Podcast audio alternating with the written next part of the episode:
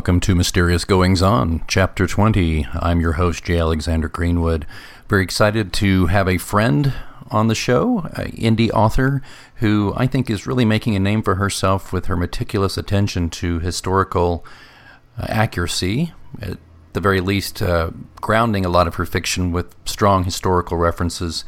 Um, and we'll learn more about that in our interview with Michelle Stinson Ross, a good friend of mine. And I hope you'll enjoy this conversation I had with Michelle. And um, don't forget, if you want more information about my books, pilatescross.com is the place to look. And uh, love to have you on the John Pilate Mysteries Facebook page. Just search John Pilate Mysteries on Facebook. And now, without further ado, mateys, the author of Revenge of the Siren Song, Michelle Stinson Ross. Michelle Stinson Ross has been scribbling and making up wild tales most of her life. She never really outgrew her childhood penchant for building castles and lands of legend from the everyday world around her. She's always been a voracious reader as well, rarely picking up a book she didn't like. For several years, she's worked at being a respectable adult, earning a bachelor's degree in business communication, raising three daughters, and building a career in marketing. But as the children grew up and the career progressed, the drive to create those wild tales never left her. An active blogger and social media addict, to which I can definitely attest, Michelle has been feverishly working on several ideas, a podcast, and a new blog to serialize the work of dreams. Revenge of the Siren Song is the opening tale in a series that spans from the golden age of piracy into the adventure packed steampunk world. Two full length novels are currently in the works for the Rogues of Sea and Sky series. And we'll talk to her about that as we get into our conversation. But first, let's have a mysterious goings on welcome to Michelle Stinson Ross. Hello, Michelle. Hello, hello. How greetings and salutations. Oh, greetings to you. Greetings and congrats on Revenge of the Siren Song, R- Rogues of Sea and Sky Book 1, the revised edition, coming out. Mm-hmm. Let's see, we're recording on August 10th. It's. It's it, out. It's out. It's out. Oh my gosh. That's what she said. So, yes, yeah. so you, you're it's it, the revised edition is out and about, and you're making the rounds, and we're just thrilled to have you here on MGO. Um, well, Michelle, you and I, uh, just a little brief history. We oh, we've got history. We've got history, but what's interesting is we've we've never met. well, not actually physically in the same room. No, uh, you know, uh, the the miracle of the internet is uh, the first link in the chain that became the friendship between us. And um, if I may, just long story short, I talked about this on her show recently. Um, um, I was working on book two of the John Pilate Mysteries, which takes place in Key West, Florida area. And at the time, Michelle lived in that area. And somehow through uh, Twitter, I believe, um, mm-hmm. we just kind of connected, and all of a sudden, um, through various online conversations, etc., through various platforms, Michelle offered up some wonderful research for me that was really helpful in fleshing out the uh, the scene for the book, and gave me a gave me a few ideas that I kind of worked in there. So, um, and from there, um, I just keep giving him ideas. You, you, yeah, you give me a lot of ideas. All right, but you know, what's funny is that um, uh, of course, you know my uh, my day job, public relations and marketing. Your day job, marketing and social media. We've worked together. Yes. Um, and you have developed, excuse me, quite a name for yourself in in those circles as a consultant and a speaker, and um, uh, it's it's just been fun that we've had this parallel development. And I guess this goes back to 2011 or so. 2010, 2011, yeah, somewhere right around, there. Right around there. So it's basically he tweeted Key West, and that was the end of that. That was it. Yeah, you you, you caught me, and there there she was, and I and I remember you had this yellow. You were in a yellow dress in your picture. I remember that mm-hmm. distinctly. Mm-hmm. It was very vivid. It was like boom, oh hey, look at her, and she's talking to me about Key West. Exciting. So um, that's how we met, and we have just grown ever since. And and and uh, we'll we'll we'll leave that there, listeners. Uh, what I want to really talk about, besides a walk down memory lane with Michelle, is um, her work as a writer. You, you know, as, as I mentioned in the intro, um, there there's uh, or maybe I, did I mention in the intro, but there's so many things about being an indie genre writer.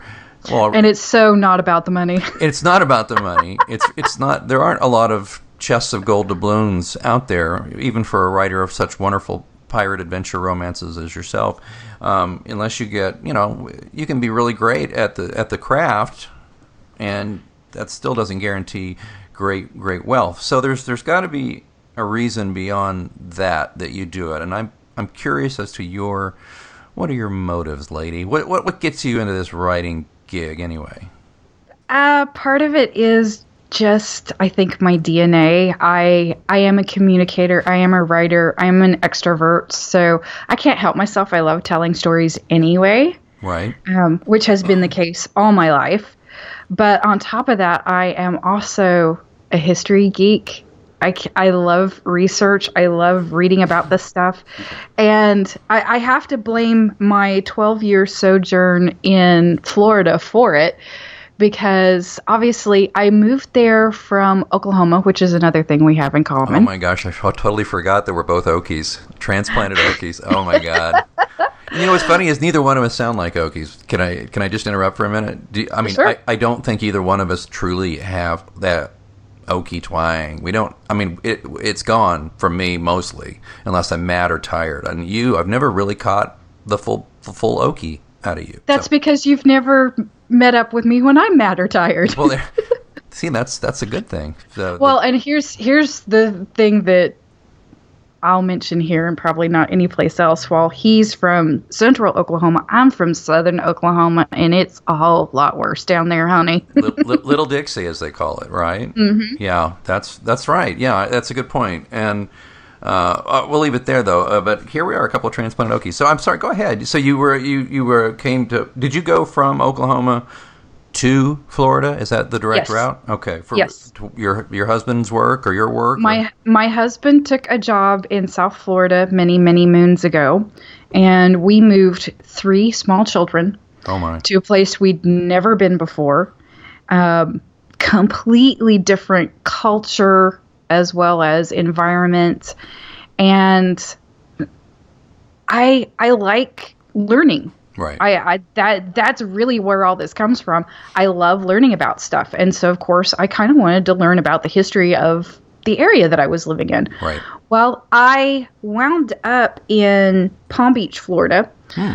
which is just south of what is known as the Treasure Coast of Florida. There's a reason why it's called the Treasure Coast. In 1715, a huge um, armada of Spanish ships made was in the process of making the trek back to Seville in Spain to take the annual shipment of um, New World treasure back to Spain. They encountered a hurricane. The entire flotilla went down all along the Atlantic coast of Florida. In 1715, that was also the height of the particularly the British pirates. So, for any of you that know anything about Caribbean history, um, the Bahamas at the time was the home base for all of the pirates in the Caribbean. Um, the British government had basically lost control of Nassau, and the pirates were using it for whatever the heck they wanted. And so several pirate captains decided, hmm, let's go salvage some Spanish treasure. And that spot in Florida actually became the nexus for a whole lot of things. Obviously, it was a draw for the pirates that were based in Nassau in the Bahamas.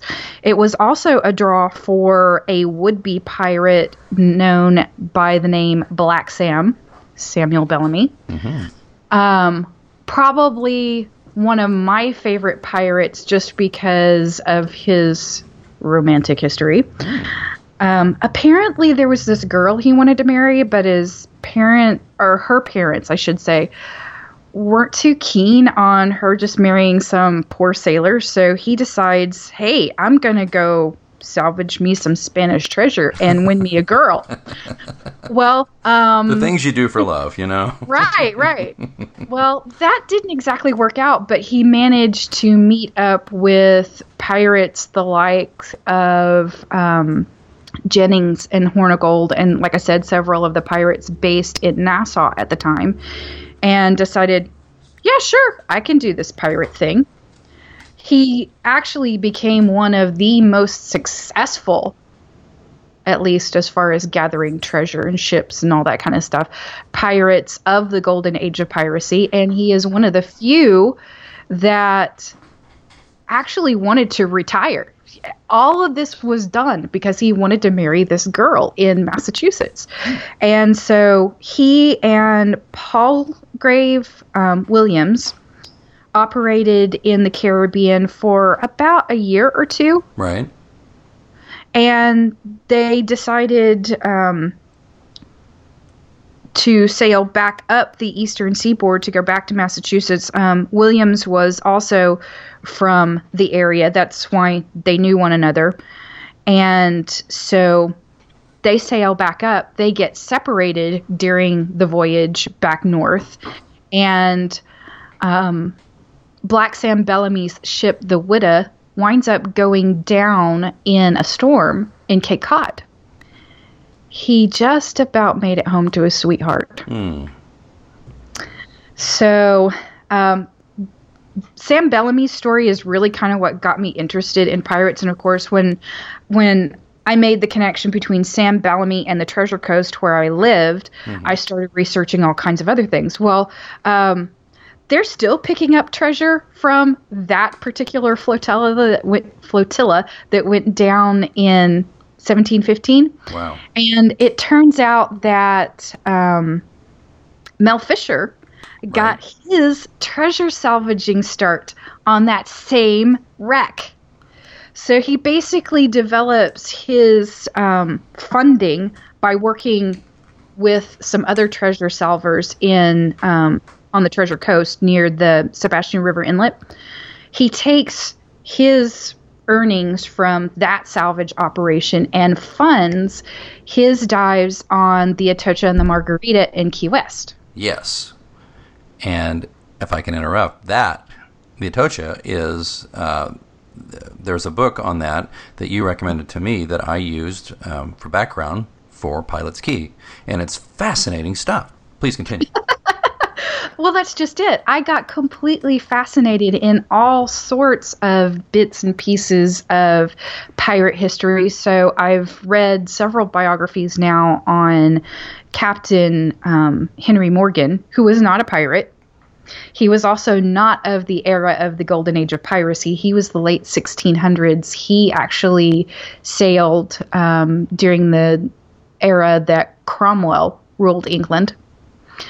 Um, interesting stuff with that. I've also researched um, a little bit of Captain William Kidd, who is, again, not part of the Brethren of the Coast, which is the main group of pirates that most people hear about when you're researching Caribbean pirate history. Is that like at the in the in the Johnny Depp movie when all the pirates get together and, and, and have the big the big council? Is so the references to the references to Morgan and Bartholomew in that series, they're they're talking about Captain Henry Morgan.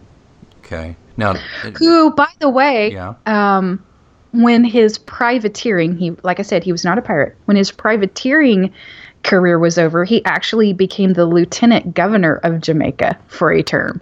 And did he have something to do with making rum at that point?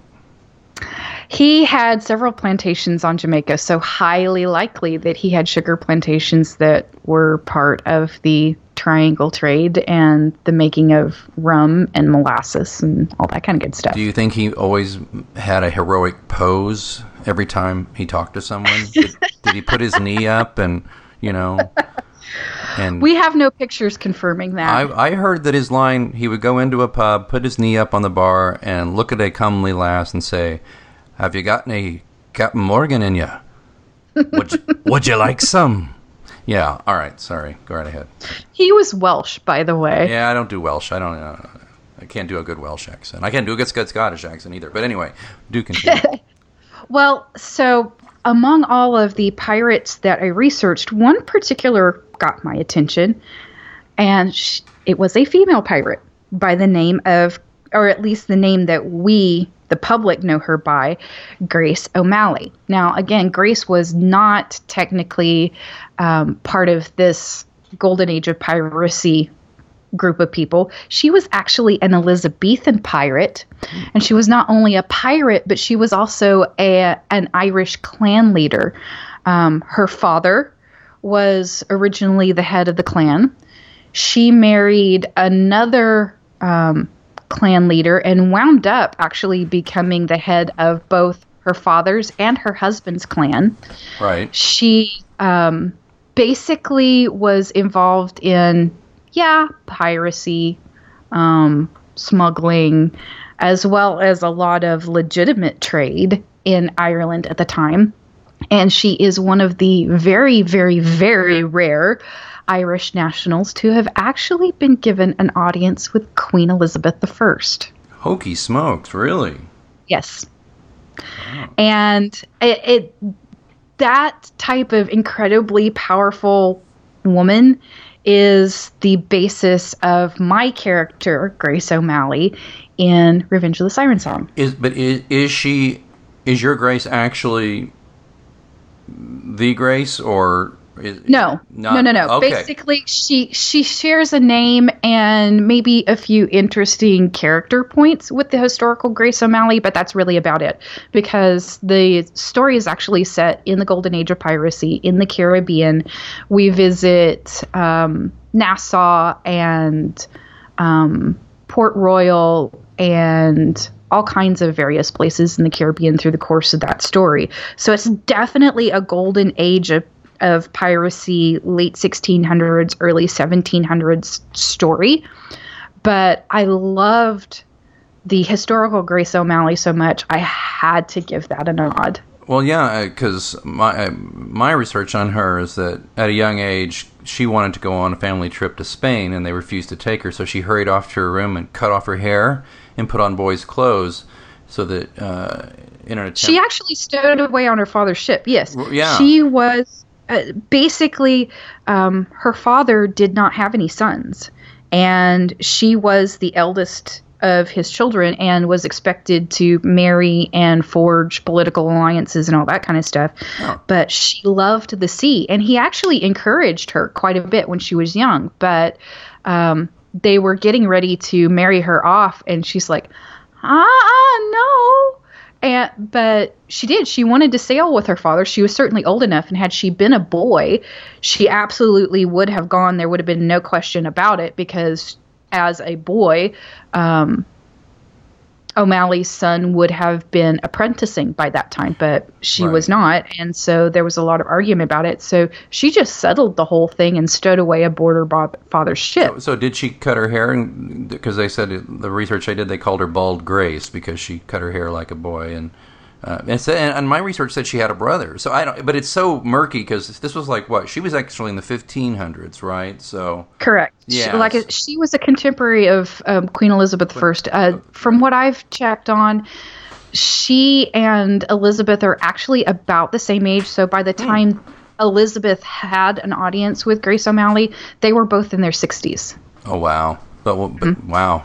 And she had quite a life. Well, well, and then of course your Grace had quite a life. Uh, you know, now as she's described, and I, uh, your Captain Grace O'Malley is the bane of Spanish treasure ships and the British Royal Navy alike, and prowls the warm waters of the Caribbean in search of prizes. But you know, I, I, have I, I love the description here, and, and as deadly as she is beautiful, Grace is not the only threat on the high seas. Oh, and she's got an enemy. Oh my God! And it's another. Her her enemy's another another woman. Is that right? Yes, actually. Now, um, that's interesting. women women particularly in this caribbean era uh, women pirates were not unusual uh, this same brethren of the coast there's there's a whole lot of interesting politics in what happened um, in the bahamas at this particular time period but Charles Vane is one of the, the pirates that features very strongly in, in the pol- politics and history of this particular era. And his quartermaster was Calico Jack Rackham. Jack eventually ascends to captaincy himself, and aboard his ship are two women pirates by the names of Anne Bonny and Mary Read.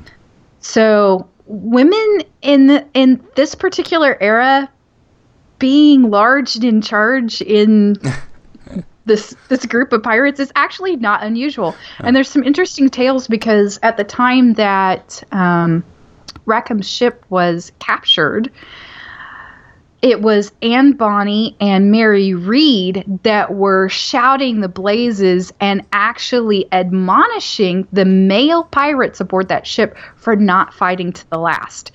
They blamed the, the, the all the all the captured. Right.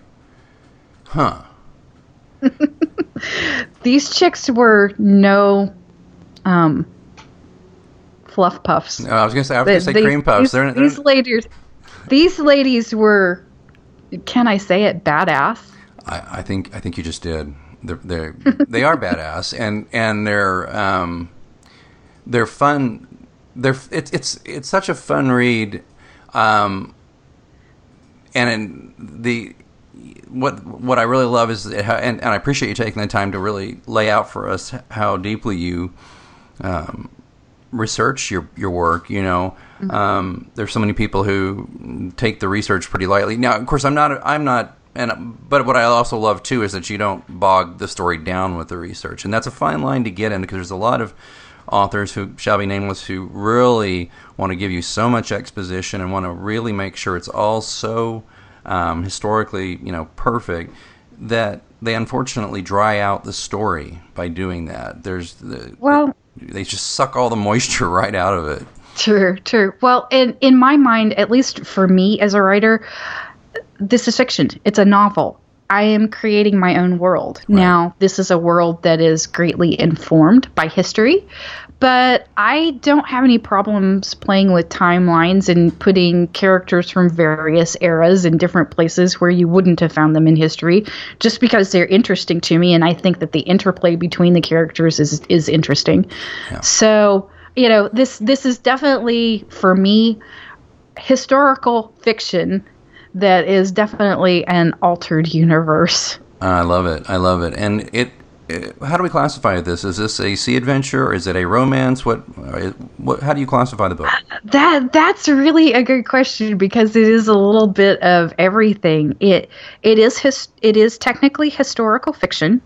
It is a sea-based adventure with quite a bit of romance, but we're not beholden just to the romance. I'm I'm sorry, I've read far too many um, adventure romance books where you know the chick in the book is just so swept along by everything, and, and she never really seems to be in control. I'm like, that just sucks. Yeah. No, Yeah. Yeah. I'm sorry. What, what, I I definitely wanted the female characters in the book to be strong and compelling in their own right and every bit in control of their lives because basically that's what the pirates of the golden age of piracy were after. They were after some freedom some autonomy some control over their destinies. And you know i i just can't write female characters that don't have control. No, and and you know, you know, just to be perfectly blunt, I mean, when you asked me years ago to read this, I was like, oh boy, you know, is this gonna, you know, I love Michelle, but is this gonna be like a